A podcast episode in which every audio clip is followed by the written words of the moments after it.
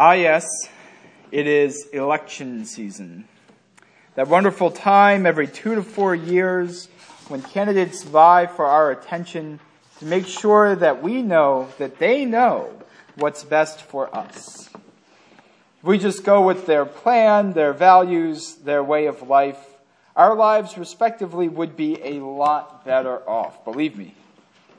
We're getting it from all sides in these parts, for not only is, it, is the presidency available, but there is also a Senate seat, the mayor's office, and even our district's city council. My Facebook feed is bombarded with posts about which candidate represents my personal views and the views of groups of people that are not like me. And one thing I've especially noticed in Facebook, if you are black or a woman, you have probably been told at least a hundred times the last few months which candidate you should vote for, because obviously you are not capable of thinking for yourself. But come November, once your vote has been cast, your person will just mean a little less. Now, we're not supposed to talk about politics up here on the pulpit. In fact, I think many of you have heard my oft repeated mantra about not preaching on politics, but on injustice. And yet, in this instance, I give my counterparts on the religious right a dirty look because it seems like they're the only ones who get away with preaching about politics in a worship setting. And I can't lie, I'm a little jealous. Sure, most of what they say is bullcrap, but it's kind of like when you see a kid jumping in a puddle in the street you know better. You're an adult, you know better, but you're still envious that they have that kind of childish freedom to just act that way. Because culturally, we've accepted that it's okay to be political when it comes to talking about who Jesus doesn't love and why that is legally important. But it's not okay to be political and wondering how the homeless person on the street got there in the first place, despite the fact that Jesus identifies with the poor. Now, I'm going to shatter a myth for you, and you might not want to hear this, but it's true, and I promise you, we're going to get through this together, you and me.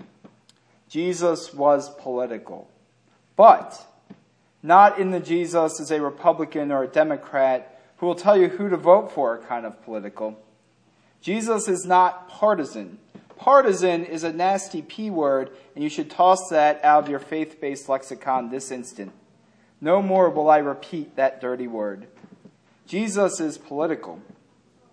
And I use the term political not from the co opted language of power mongers who want your vote so they can keep their sovereign kingdoms, but political in the truest origin of the Greek definition, relating to matters of the citizen. In its most basic form, politics is about the well being of you and I and the millions who share in this nation's space with us. It is not about those who we vote for and the parties that they represent. Jesus gets political in the gospel today. He is given a warning that King Herod wants to kill him, and this should not surprise us. We read in the Transfiguration just a few weeks ago that Jesus had set his face towards Jerusalem. The time had arrived to wrap up everything in ministry. The cross is the final, inevitable step.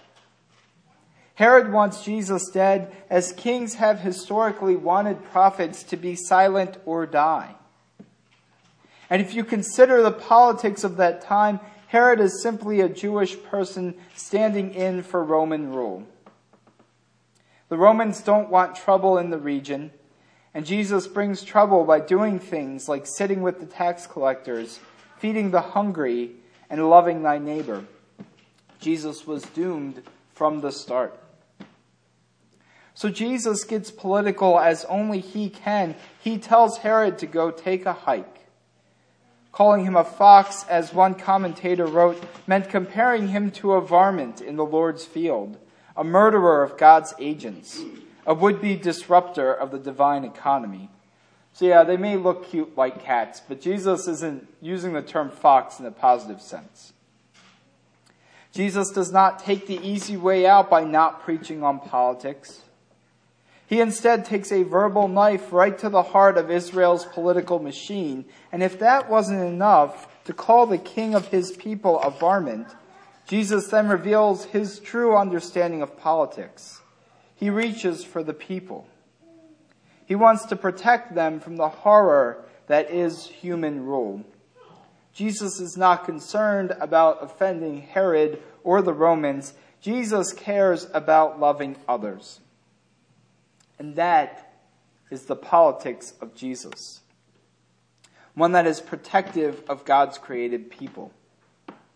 Jesus carries his politics with him all the way to the cross, the ultimate symbol of violent political dominance. Threaten Jesus with your talk of power, and he will defy it and throw it in your face. Kill me outside of Jerusalem? No, I will make you do it inside. I will make the world see what you have done. Because Jesus is not impressed with Herod or Caesar, and he would not be impressed with the political leaders of today, especially these candidates. Jesus cared about the poor, the oppressed, the outcast, everyone whose society didn't. Jesus cares about you and me, not our vote, but our lives, which were bound to the Messiah in baptism. And for us who live in that baptismal journey, we are called to share the same political views. We are called to be political not for the sake of a candidate, but for the sake of others. We are tasked with making life difficult for the rulers of our time, just as Jesus did for his. Our politics with regards to the well-being of others and ourselves cannot, cannot, cannot be separated from our faith. Party affiliation is one thing, but a commitment to love thy neighbor as thyself, to share faith, hope, and God's love with all whom we encounter is decidedly political, for it gets to the heart of the treatment of others whom God has created. When Jesus calls Herod a fox, he throws down the political gauntlet. And when Jesus tells us to love one another as we love ourselves, we are asked to do the same. So educate yourselves, stand firm in your convictions, and when the time comes in April and November, be sure to vote and vote. Please vote. Do not take for granted the gift that is democracy. But remember that in the ballot box, on the way and to the end, you are God's baptized child. It is the politics of Jesus to put your well being before the rulers of this world.